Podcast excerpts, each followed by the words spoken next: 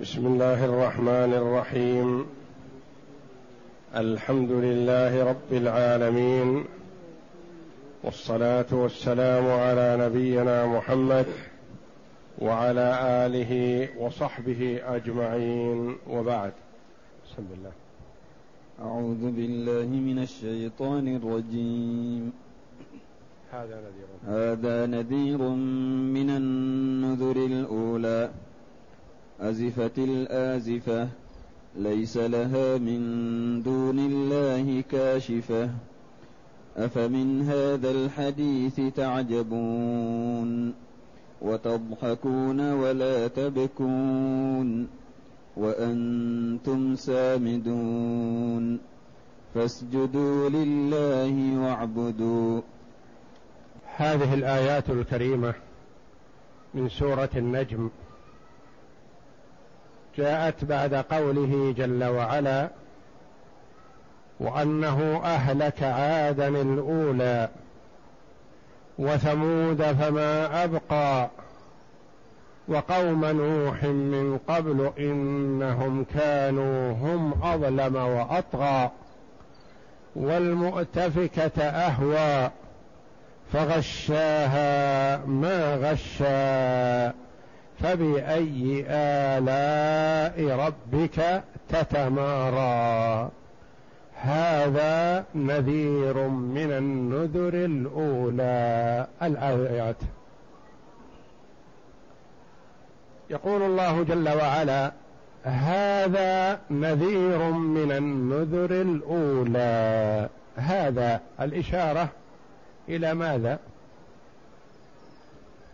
قيل إلى النبي صلى الله عليه وسلم: هذا أي الرسول الذي عندكم مثل الرسل السابقة،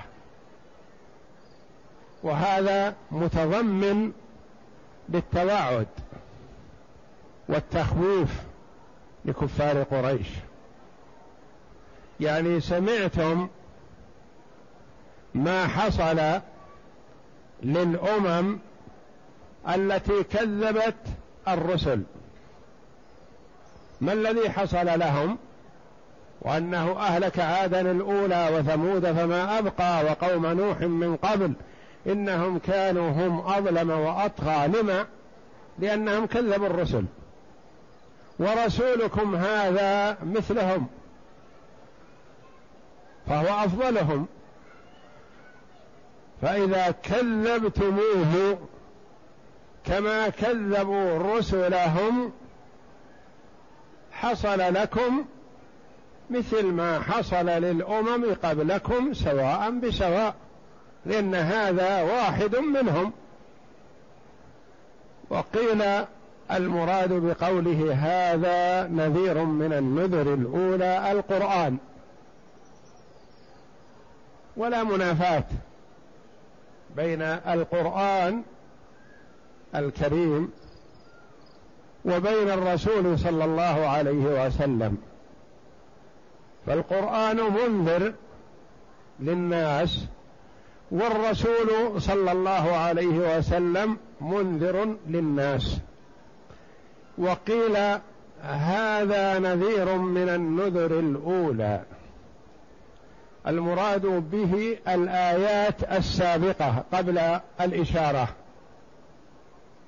وأنه أهلك عادا الأولى وثمود فما أبقى وقوم نوح من قبل إنهم كانوا هم أظلم وأطغى. هذا الهلاك الذي سمعتموه نذير من النذر الأولى، نذير لكم، مخوف لكم، إن استجبتم فالحمد لله، وإن لم تستجيبوا حل بكم ما حل بهم. وقيل هذا نذير من النذر الأولى ما تقدم من أول السورة إلى هذا الحد، كله نذير، منذر، مخوف. فاستجيبوا لنداء الله ونداء رسوله، وإلا حل بكم ما حل بمن قبلكم. ونذير بمعنى منذر يعني مخوف، والمنذر هو المخوف، منذر جيش يقول صبحكم ومساكم. وقال صلى الله عليه وسلم أنا النذير العريان. العريان المنذر، يعني إذا علم أن العدو أغار على قومه، وربما يعلم ذلك وهو عار، فما ينتظر حتى يلبس ملابسه، وإنما يغير وإن كان عريان لينذر قومه من أجل أن يتمكنوا من الاستعداد أو الهرب. فهو صلى الله عليه وسلم يقول أنا النذير العريان، يعني النذير المنذر لكم المخوف، إن استجبتم لي وإلا حل بكم ما حل من العذاب في الدنيا والآخرة. والرسول صلى الله عليه وسلم وصفه ربه جل وعلا بأنه بشير ونذير، يعني مبشر لمن أطاعه بالجنة، ومنذر لمن عصاه بالنار، مخوف. والمراد بالأولى يعني الشيء السابق، الأحوال السابقة، النذر، الرسل السابقون، هذا واحد منهم، أو التخويف أو القرآن أو العذاب الذي حل بالأمم السابقة. نذير لكم يا كفار قريش. أزفت الآزفة، أزفت قربت، والآزفة القيامة، قربت القيامة. والنبي صلى الله عليه وسلم يقول بعثت أنا والساعة كهاتين، وأشار بالسبابة والوسطى، يعني متقاربين، وفي حديث متسابقين، يعني أحدنا يسبق الآخر. فبعثته صلى الله عليه وسلم من علامات الساعة، لأن علامات الساعة منها ما هو مع الساعة ومنه ما هو قبلها، فبعثته صلى الله عليه وسلم من علامات الساعة، لأنه هو آخر رسول صلى الله عليه وسلم. كل رسول سابق يبشر أمته ويأمرهم بالإيمان بمحمد صلى الله عليه وسلم إذا بعث، والنبي صلى الله عليه وسلم ما بعده رسول، فهو آخر رسول، هو رسول الساعة. أزفت بمعنى قربت، الآزفة القيامة، اسم بالغلبة على القيامة، وإلا الآزفة اسم للقريبة، وهذا تأكيد لقرب قيام الساعة. فقيام الساعة الذي هو القيامة العامة هي قريبة، وقساعة كل امرئ بأن يقال مات فلان، من مات فقد قامت قيامته.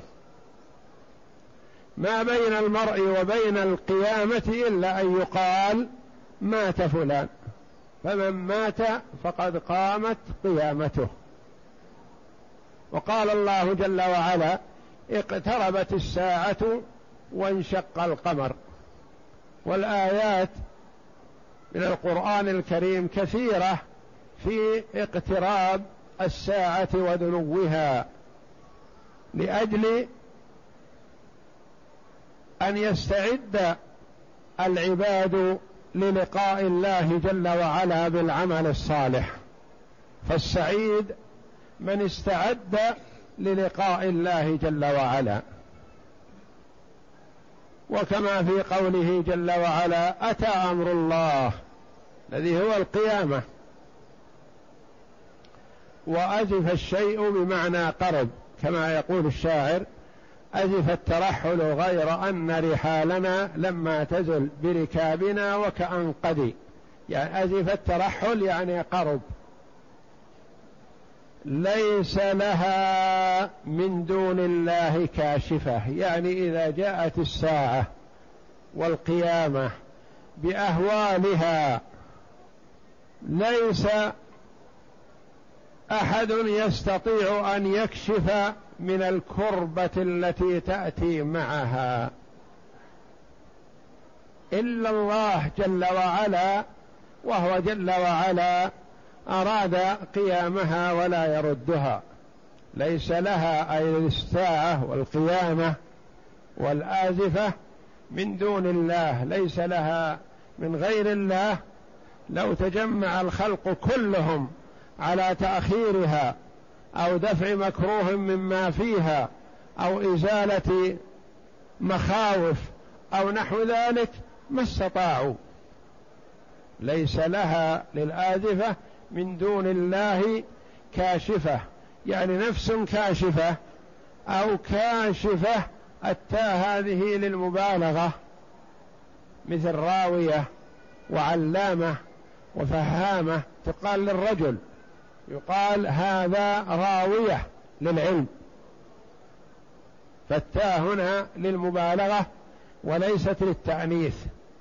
ليس لها من دون الله كاشفة، يعني لا أحد يستطيع أن يكشف شيئا من همومها أو غمومها أو أحزانها.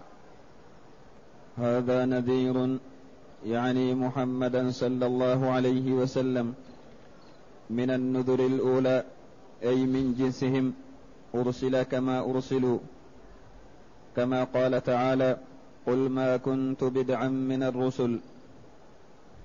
أزفت الآزفة، أي اقتربت القريبة، وهي القيامة.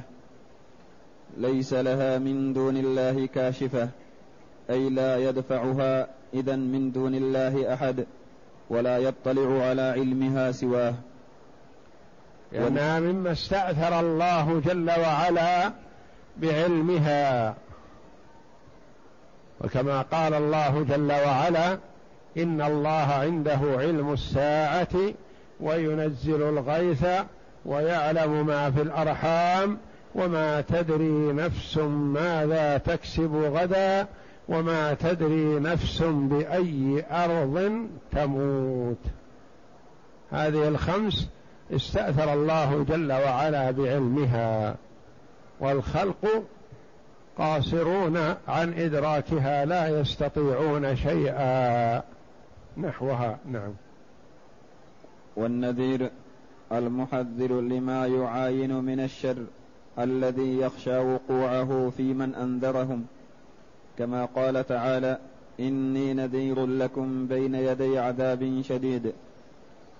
وفي الحديث: أنا النذير العريان، أي الذي أعجله شدة ما عاين من الشر عن أن يلبس عليه شيئا، بل بادر إلى إنذار قومه قبل ذلك فجاءهم عريانا مسرعا، وهو مناسب لقوله أزفت الآزفة، أي اقتربت القريبة، يعني القيامة، كما قال في أول السورة التي بعدها: اقتربت الساعة.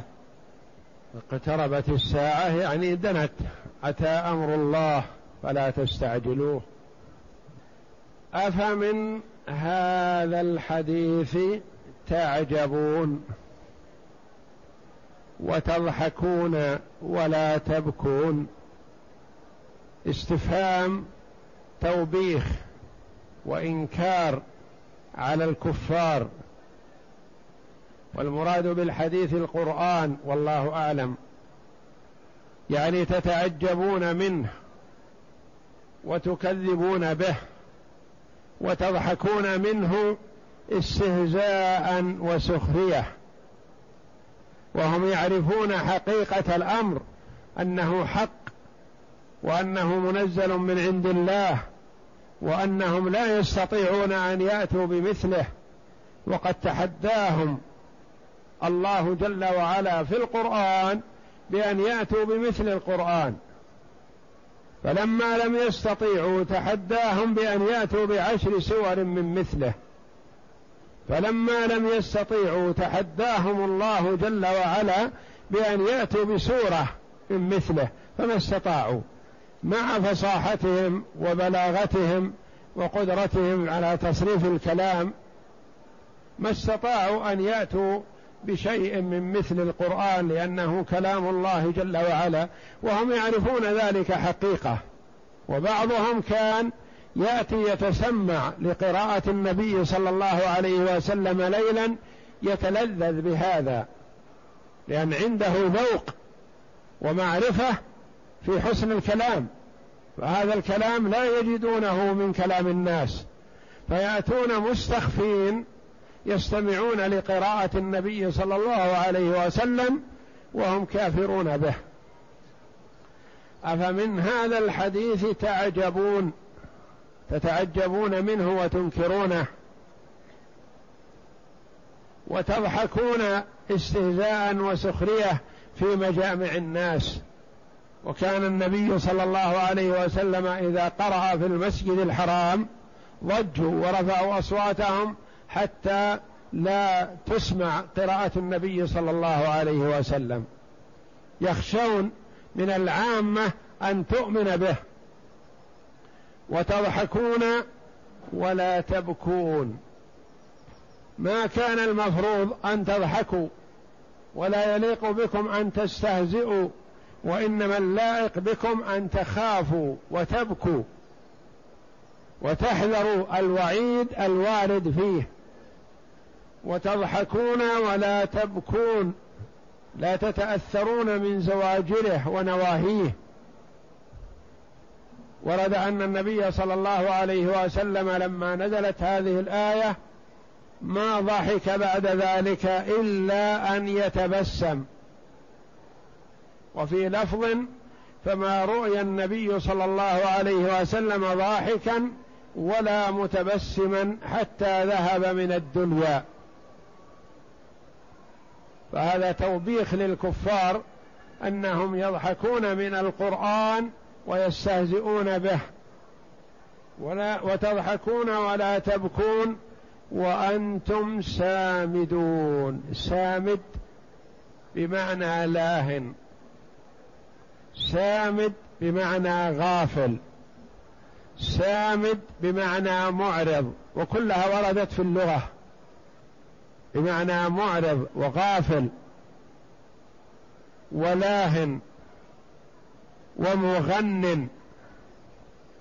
ورد أن المرأة يقول لجاريته قومي فاسمدينا غنينا. السمد قال الغنى في لغة أهل اليمن.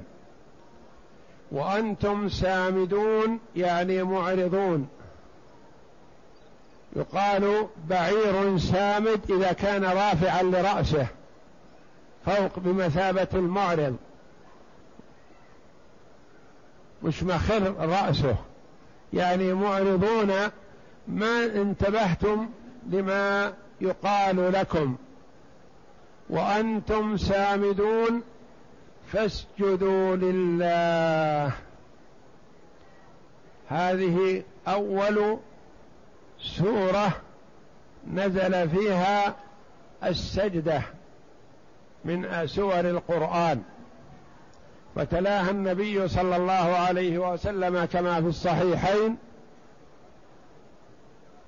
فلما بلغ السجدة سجد، وسجد معه المسلمون والكفار والجن والإنس، إلا شيخ هرم أخذ حفنة من التراب ووضع على جبهته، وهذا لا يكفي عني، تكبرا وعنادا.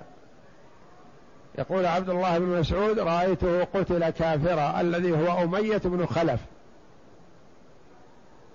من كبره مع سجود الجميع لهذه التلاوة وهذا القرآن العظيم وحسن اللفظ، هو تكبر وأخذ حفنة من التراب وقال يكفيني، وضعها على جبهته، فقتل كافرا والعياذ بالله، لأنه قتل في بدر مع الكفار. فاسجدوا لله يعني اعبدوه، والمراد سجود التلاوة، وقيل المراد الصلاة.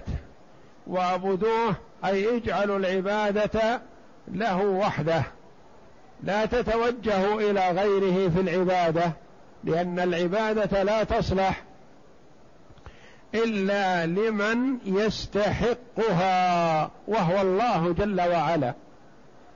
أفضل الخلق محمد صلى الله عليه وسلم، شرفه الله جل وعلا بالعبودية، هو عبد، والعبد لا يعبد، فهو عبد لا يعبد، ورسول لا يكذب عليه الصلاة والسلام. وشرفه الله جل وعلا بعبوديته، وذكره بلفظ العبودية في أشرف مواطن: سبحان الذي أسرى بعبده ليلا من المسجد الحرام إلى المسجد الأقصى، الحمد لله الذي أنزل على عبده الكتاب، مجال نزول القرآن، وأنه لما قام عبد الله يدعوه كادوا يكونون عليه لبدا. شرفه الله جل وعلا بالعبودية في أشرف المواطن، وعبودية الله جل وعلا شرف للعبد،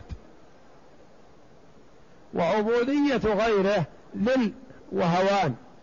كيف يعبد المرء مخلوقا مثله، أو يعبد من هو دونه، أو من هو أخس منه؟ كفار قريش يعبدون الأصنام، يعبد الشجر والحجر، أو يعبد المجموعة من التمر فإذا جاء أكلها، يعبد الحجر فإذا جاء وجد الثعلب قد بال عليه. هذا يصلح أن يكون معبود؟ فإذا كان الرسول عليه الصلاة والسلام وهو أفضل الخلق لا يجوز أن يصرف له شيء من أنواع العبادة، فمن دونه من باب أولى. وعبوديته صلى الله عليه وسلم لربه شرف له وتكريم له صلى الله عليه وسلم، فهو نال أوفى وأكمل صفات العبودية لله جل وعلا. فلما وبخهم جل وعلا، وبخ المشركين بقوله: أفمن هذا الحديث تعجبون وتضحكون ولا تبكون وأنتم سامدون، أمرهم وأمر الجميع بعبادته والسجود له. فاسجدوا لله وحده، هو المستحق لأن يسجد له. واعبدوا، اجعلوا عبادتكم له وحده لا شريك له. اقرأ. ثم قال تعالى منكرا على المشركين في استماعهم القرآن وإعراضهم عنه وتلهيهم: تعجبون من أن يكون صحيحا وتضحكون منه استهزاء وسخرية، ولا تبكون كما يفعل الموقنون به كما أخبر الله عنهم، ويخرون للأذقان يبكون ويزيدهم خشوعا. وقوله تعالى: وأنتم سامدون. قال سفيان الثوري رحمه الله عن أبيه عن ابن عباس رضي الله عنهما قال: الغناء هي يمانية أسمد لنا. والغنى بلغة أهل اليمن، عند أهل اليمن يقول سامد مغني، اسمدينا يعني غنينا، يقولون للقينة. وفي رواية عن ابن عباس: سامدون أي معرضون. وكذا قال مجاهد وعكرمة، وقال الحسن أي غافلون. وهو رواية عن أمير المؤمنين علي بن أبي طالب رضي الله عنه. ويقال سامد لشامخ الرأس، يقال هذا بعير سامد إذا كان رافعا لرأسه معرض. وفي رواية عن ابن عباس: تستكبرون. وبه يقول السدي. ثم قال تعالى آمرا لعباده بالسجود له والعبادة والمتابعة لرسوله صلى الله عليه وسلم والتوحيد والإخلاص: فاسجدوا لله واعبدوا، أي فاخضعوا له وأخلصوا ووحدوه. أخرج البخاري رحمه الله عن ابن عباس قال: سجد النبي صلى الله عليه وسلم بالنجم، وسجد معه المسلمون والمشركون والجن والإنس، انفرد به دون مسلم.